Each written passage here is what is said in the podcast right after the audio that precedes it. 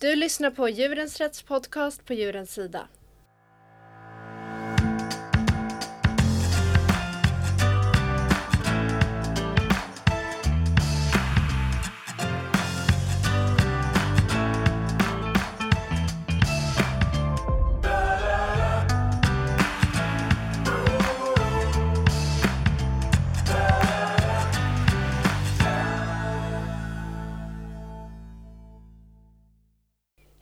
Välkomna till ett nytt avsnitt av På djurens sida.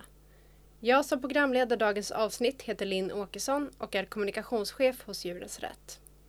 Idag är jag lite extra pirrig för jag kommer nämligen att få prata med vinnaren av Elnatenov-priset 2021. Elnatenov-priset är en utmärkelse som Djurens Rätt delar ut till en samhällsaktör som inom sitt område agerar i och påverkar samhället till det bättre för djuren. Elna Tenov föddes den 10 maj 1862 i Leksand i Dalarna. Hon var en av få kvinnor på den tiden som fick en läroverksutbildning. Och hon arbetade bland annat som journalist och översättare. Och hon är känd för sitt starka engagemang både inom djuret och för kvinnors rättigheter. Några av Elnas kända feministiska verk är Öppet brev till August Strindberg om kvinnans underordnade ställning samt hennes föredrag om korsetten våren 1895.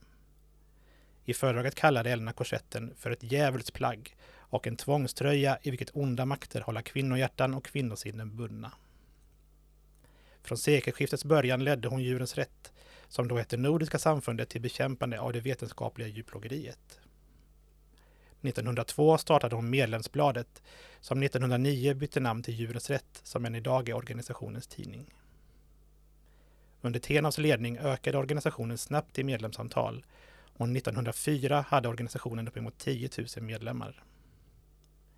Tena var en tidig förespråkare av vegetarisk kost, för djurens skull och även för hälsans. Elna Tenau dog den 18 december 1944, 82 år gammal. För att presentera dagens gäst tänkte jag börja med att läsa motiveringen till varför just denna person tilldelas Elna Tenau-priset 2021.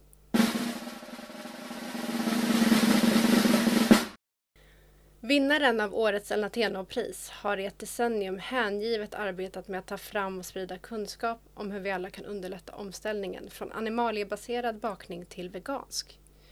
Hon har gjort banbrytande insatser för att skapa recept på veganska bakverk som inte tummar på kvaliteten. I år kommer hennes verk att nå utanför Sveriges gränser och översättas till flera språk och fortsätta att påverka och gynna den veganska bakningen internationellt. Pristagerskans arbete har förändrat hur djurvänlig bakning kan gå till världen över. Varmt välkommen Carolina Tegelar.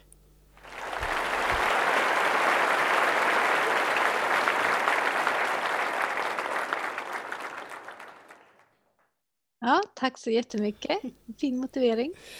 Ja, men stort grattis! Och jag tänker att vi börjar med den klassiska frågan. Hur känns det att få en utmärkelse för ditt långa och hårda arbete? År. det känns ju jättekul såklart. Det är ju, även om man har många följare så, så är det inte så ofta som man får en sån här typ av utmärkelse. Och eh, ibland känner man ju att man är lite tokig som bakar varenda ledig stund och då värmer det extra mycket att veta att folk faktiskt tycker att arbetet har gjort skillnad. Ja men det förstår jag. Jag tänkte bara Eh, börja med att prata lite om ditt intresse då eh, för bakning. Har det alltid funnits där? Ja, ja det tror jag. Jag kommer ju inte ihåg när jag började och så glömsk som jag är. Men jag vet ju att när jag var liksom tio år så hade mina föräldrar varit gifta i Ja, det måste ha varit att de också firade tio år då. Då gjorde jag en trevåningstårta helt själv. Så jag måste ha hållit på en stund innan det då rimligtvis. Mm. Om man kunde slänga ihop något sånt ensam när de var i laggården. Så det har alltid funnits där. Mm. Eller så länge jag kan minnas kan man säga då. ja. Eh, ja men hur skulle du säga då liksom att ditt eh, intresse för bakning hänger ihop med eh, djuret? Jo men det blir en väldigt stor fråga men när man liksom, jag blev vegan eh, för vad är det, 16-17 år sedan och då ville jag ju fortsätta baka. Um, och så, det fanns ju inte så mycket böcker då, några stycken med några recept och det fanns inte så mycket internationellt heller och om man sökte på nätet så hittade man ju lite recept. Men det var så himla himla kast. Alltså, det gick inte att äta tyckte jag. Alltså kakor, jag tjatar om det här ofta och har man läst sina böcker, mina böcker så vet man det. Men alltså kakors enda syfte är ju att vara jättegoda.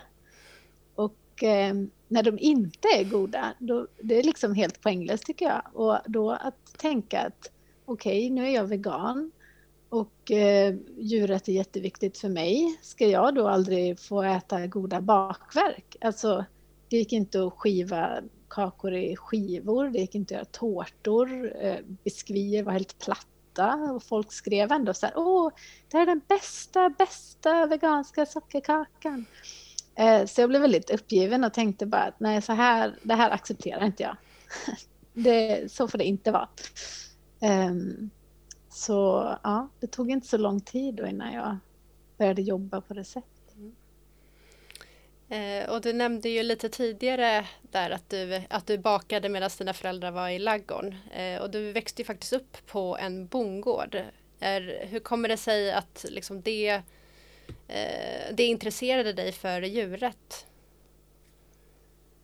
Eh, men jag tror det, det satt ganska långt inne, men det gör det ju hos många. Eh, jag tyckte när man växer upp så där så får man ju dels med sig djurens värde på något sätt. Alltså jag, vi hade katter och hundar och kalkoner och kycklingar och grisar och hästar och får och kor. Och eh, man lär sig på ett sätt att de är alla väldigt lika. Alltså, jag hade en, flera kalvar som jag sa var mina, liksom. sen växte de upp fort och så, men jag hade en som hette Kalven, eller en kalv som hette Grisen till exempel som jag gosade jättemycket med.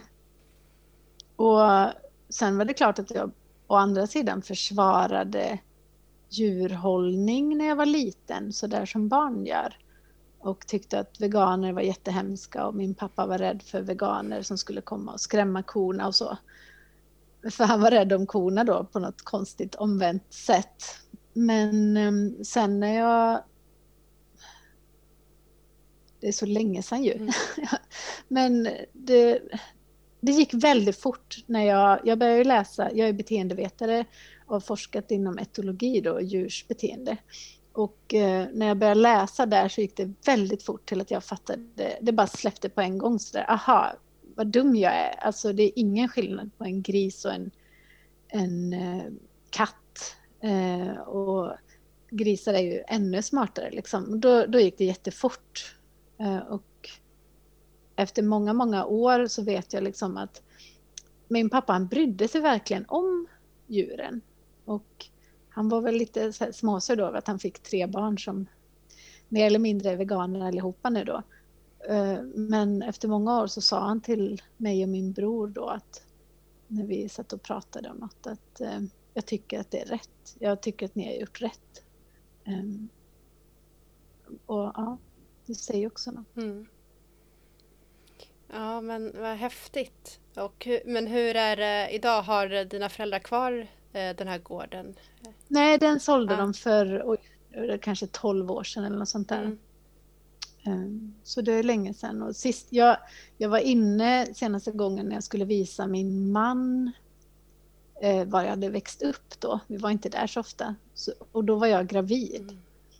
Och då var jag inne i ladugården och så gick jag in. Och jag hade aldrig jag hade aldrig kanske sett det på det sättet, men när jag var gravid och stod där och så när, direkt när korna kalvar så tar man ju bort kalvarna då och lägger dem i en kalvbox där de får stå så. Och då stod det en liten kalv och råmade till sin mamma och så svarade den då. Och då bara, typ, ja men då började jag gråta och så gick jag ut och sen gick jag aldrig in igen. Det tyckte jag var jättehemskt. Jag förstår att det var tufft. Eh, och idag är du ju mamma till två barn. Du arbetar som lärare och skriver magnifika och matiga bakböcker. Hur balanserar du egentligen din vardag? Um, dels så tycker jag ju att det är väldigt kul. Uh, jag har ju ett, ett väldigt lyxig, liksom, att jag har en man som är väldigt uh, och vi delar väldigt lika, annars hade det aldrig gått. Um, Så han, vi hjälps åt så att alla får göra det de tycker är kul om det hinns med. Ibland hinner man inte baka men eh, eh jag är också, nu har jag hållit på att baka och göra recept i, vad är det, 12 år snart. Och mm, jag bakar ja, varje dag. Det är väldigt sällan jag inte bakar och då är det liksom när jag ändå diskar så kan jag göra den där grejen som passar det bra. Och, ja, så jag har en, en vardag där jag liksom smyger in om kanske ett eller två testbak bara. Och det gör jag ju så. Jag har ju bakat, jag har tagit fram över tusen recept nu och så brukar jag ju säga att jag minst tio gånger bakar jag och det, det blir ju 10 000 testbak liksom. Så att det, det gör man utan att lägga så mycket tid på det. Sen gillar jag ju inte att kolla på TV. Jag, tror att det är en väldigt stor hemlis. Eh, alltså jag gillar att sitta still. Så eh, när alla tänker hur hinner du med? Så kommer man hem från jobbet och så sätter man sig. Men då sätter jag mig och kollar i någon bok och så, åh oh, den här vill jag ju veganisera. Och så gör jag det. Ja, men, så det tror ja. jag. Jag, jag blir ändå imponerad för jag tänker så här om jag ska dra igång någon, eh, liksom att baka då tänker jag ju att det, är så här, det tar hela kvällen eller så här, jag måste planera in det i, i min tid liksom. Eh, sen är ju inte jag lika erfaren som du är. Så att jag bara slår ihop det sådär när man, medan man väntar på något annat. Så det, ja, jag är imponerad. Ja, men sen lurar jag mig själv ibland också. Typ. Jag köper något som om jag ska baka något och så orkar man inte riktigt så mm. kanske jag säger, men nu har jag köpt, säg sötpotatis, nu måste jag ju använda upp den. Mm. Och så blir det sådär, i början kanske man inte orkar men sen är det roligt när man väl har testat och fått klart det. Så, mm. så ibland lurar jag mig själv med att handla och greja. Mm. Och då, då tar du in sötpotatisen i bakningen helt enkelt? Ja, så om jag, om jag handlar något eller något håller på att gå ut så måste man ju baka upp det. Så att, eh, ibland kanske det är lite så här, äh, orkar inte idag, mm. men så bara måste ändå. Mm. mm. mm. Eh, och vi pratade lite om så här när du började baka, men jag tänker att det är också ett steg att eh, liksom baka för intresses skull till att liksom bli bakboksförfattare. Var det liksom självklart steg för dig? Mm. Nej, Nej, det tog jättelång tid och jag minns de här tankarna jag hade och det var ju min man då som är så himla klok. Men just det här att i början när jag ville hitta bra recept så testade jag ju andras recept. Jag sökte efter andras recept och så testade jag dem.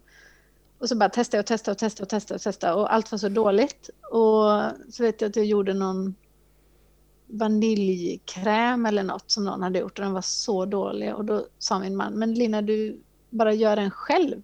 Han, han är jätteintresserad av matlagning.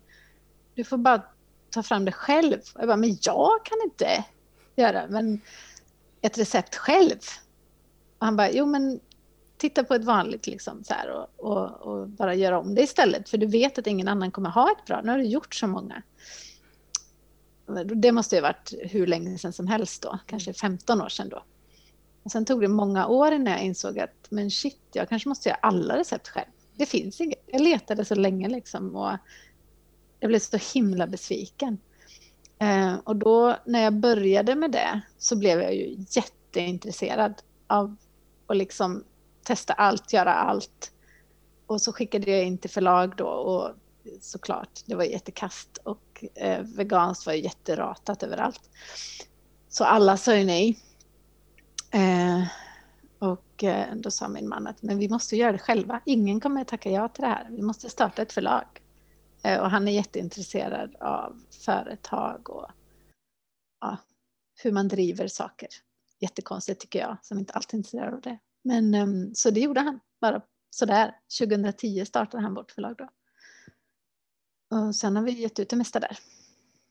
Så dina bakböcker som du har gjort nu, de har ni utgivit själva då?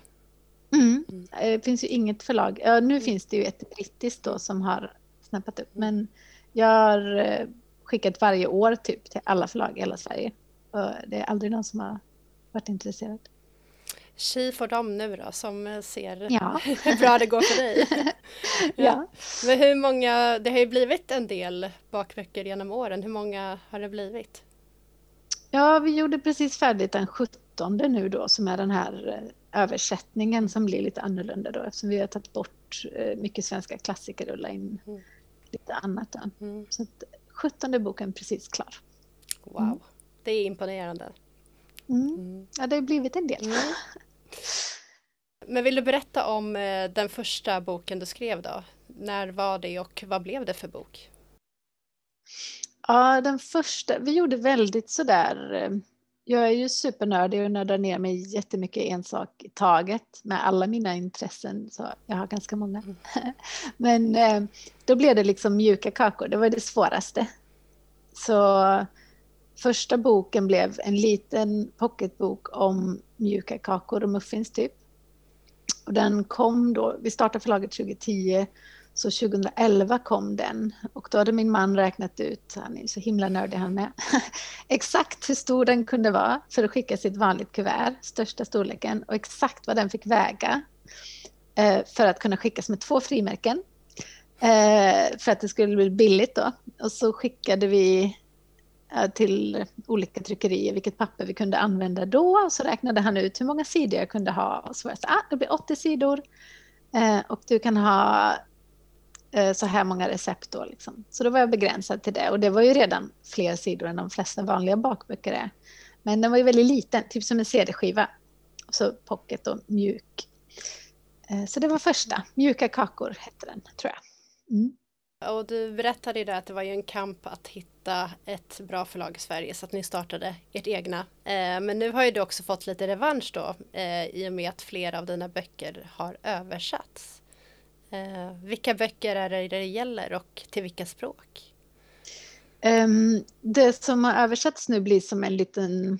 Jag, de senaste böckerna jag gjort har ju varit typ två jättestora samlingsböcker. Och eh, översättningen blev som en sammanslagning av dem typ. Um, så det blir en stor bok som heter Vegan Baking Bible då. Som nu är översatt i alla fall till engelska men jag är lite så här onyfiken av mig så jag vet inte riktigt när den släpps i olika länder faktiskt.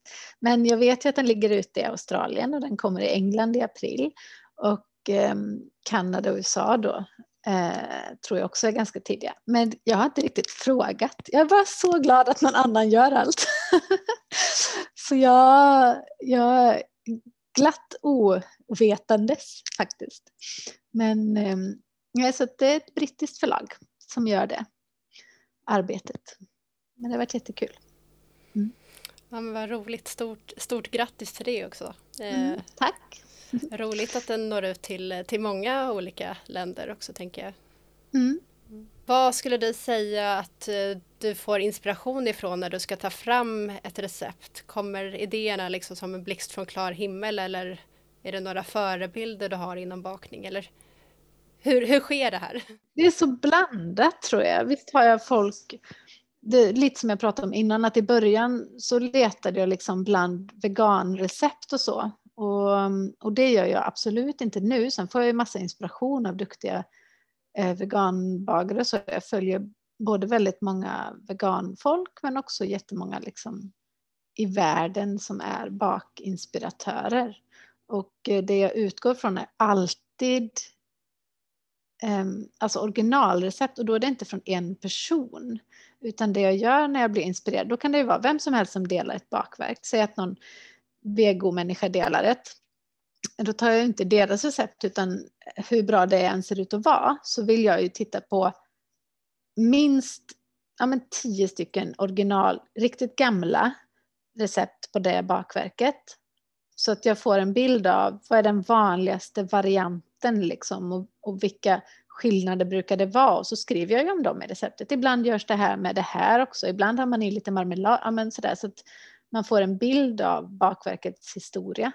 Och så tittar jag liksom på ja, men den vanligaste varianten idag. Och så försöker jag tänka ut hur den veganiseras bäst. Ehm, så inspiration får jag överallt och Pinterest och folk jag följer och sen har jag ju, jag har inte vågat räkna, men jag har väldigt många bakböcker hemma. väldigt, väldigt många. Så de sitter jag och bläddrar i jämt. Så blandad inspiration, men jag försöker alltid hitta liksom gamla klassiska traditionella, eller som jag säger nu för tiden, gammaldags recept till liksom ägg och mjölkrecept. Det är de gamla traditionella gammaldags varianterna och nu gör vi en ny modern variant. Liksom. Det tycker jag också är viktigt. Språket är viktigt när man, man jobbar. Vad roligt och intressant att, att veta hur eh, en annan vill ju alltid bara följa ett recept till punkt och pricka så att eh, imponerande att liksom kunna ta fram ett sånt helt veganiserat liksom från uh, utifrån de redan befintliga eh, recepten som finns. Ja, men efter eh, det pågående trycket som, som sker nu då så ska ju du ha en liten paus i ditt, eh, vad ska vi kalla det, bakboksskapande. Mm. Eh, vad kommer du ha för dig istället? Oh, um, jag har precis fått ta över ansvaret i min eh, trädgårdsförening. Jag jobbar på min tantstatus också eh, för ympning. Jag är jätteintresserad av fruktträd generellt, det som heter pomologi. Så jag håller kurser i hur man sköter sina äppelträd och körsbärsträd och plommonträd och hur man ympar in nya. Så det ska bli jättekul. Jag hann, har inte hunnit på tre år typ, knappt ympa själv. Eh, och sen har jag ju ett jättestort hus också som jag har renoverat på i tolv år och inte typ rört en pensel i, eh, förutom nu senaste veckorna då. Ehm, på två år. Jag har bara gjort bok. Det har varit jätteintensivt. Det är ju ja, 990 sidor jag har eh, publicerat då. Sen jag började 2019, blev klar 2020 med rosa och så nu blir den gröna klar nu då.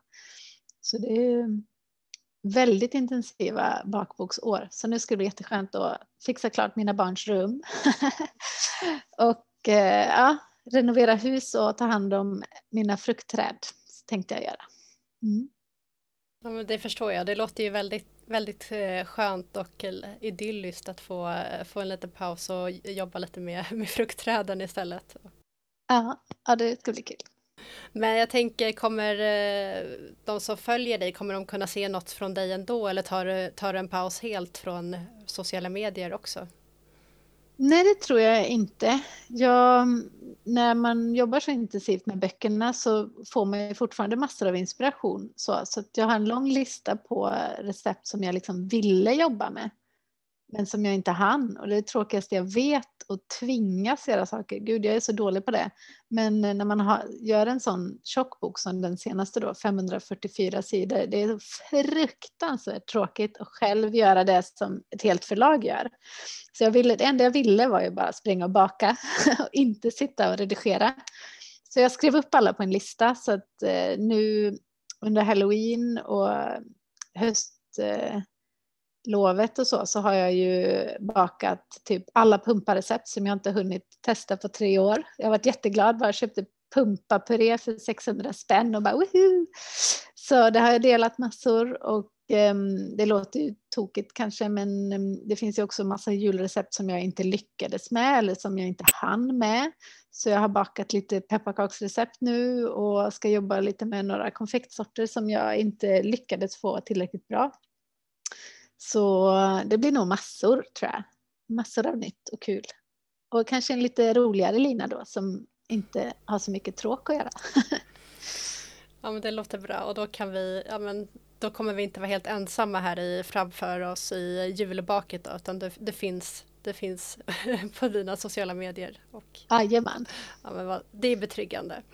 Eh, och jag tänker vi, när vi ändå pratar om det, så här, finns det något liksom bakverk eller en bakbok som du så här, drömmer om att få skapa i framtiden?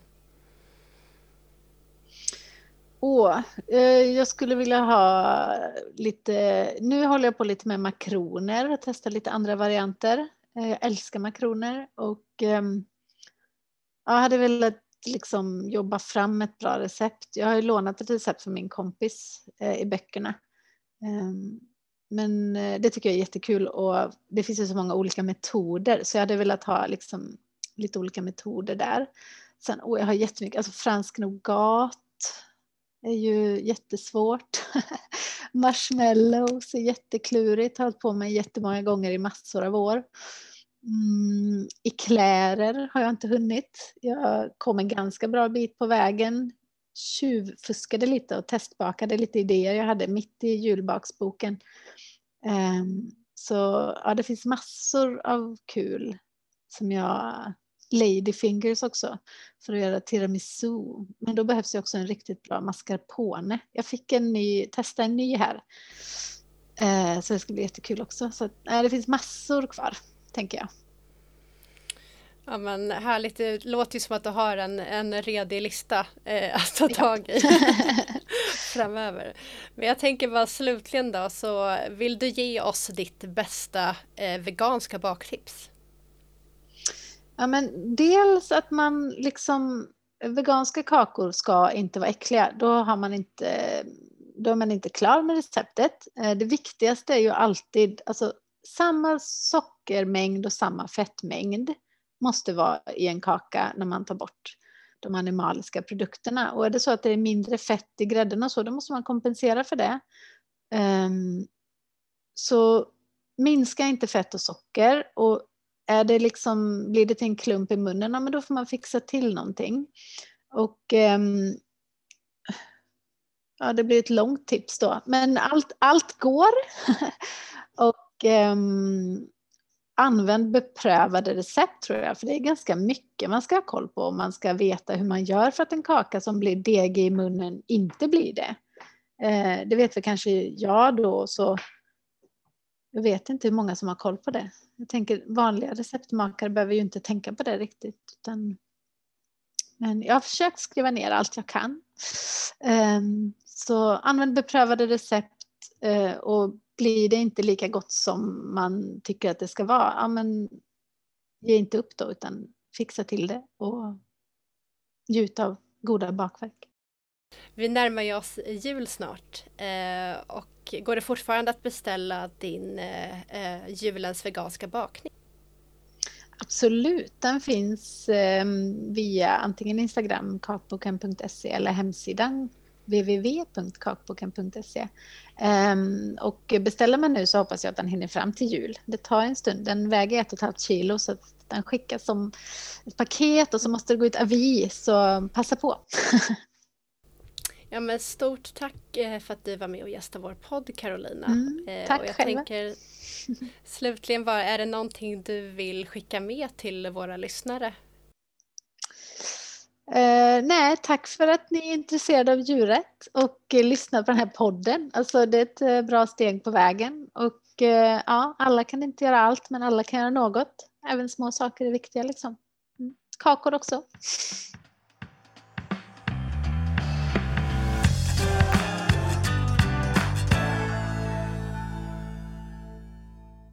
Och du som lyssnar kan beställa magasinet Velvego utan kostnad där du hittar en helsida med Carolinas egna Aquafaba-guide. Och se till att följa Djurens Rätt och Velvego på sociala medier. Där kommer vi nämligen lotta ut två signerade exemplar av Carolinas bok Julens veganska bakning. Slutligen vill jag tacka för att du har lyssnat och glöm inte att prenumerera på podden så missar du aldrig när vi släpper ett nytt avsnitt. Ha det fint tills vi hörs igen.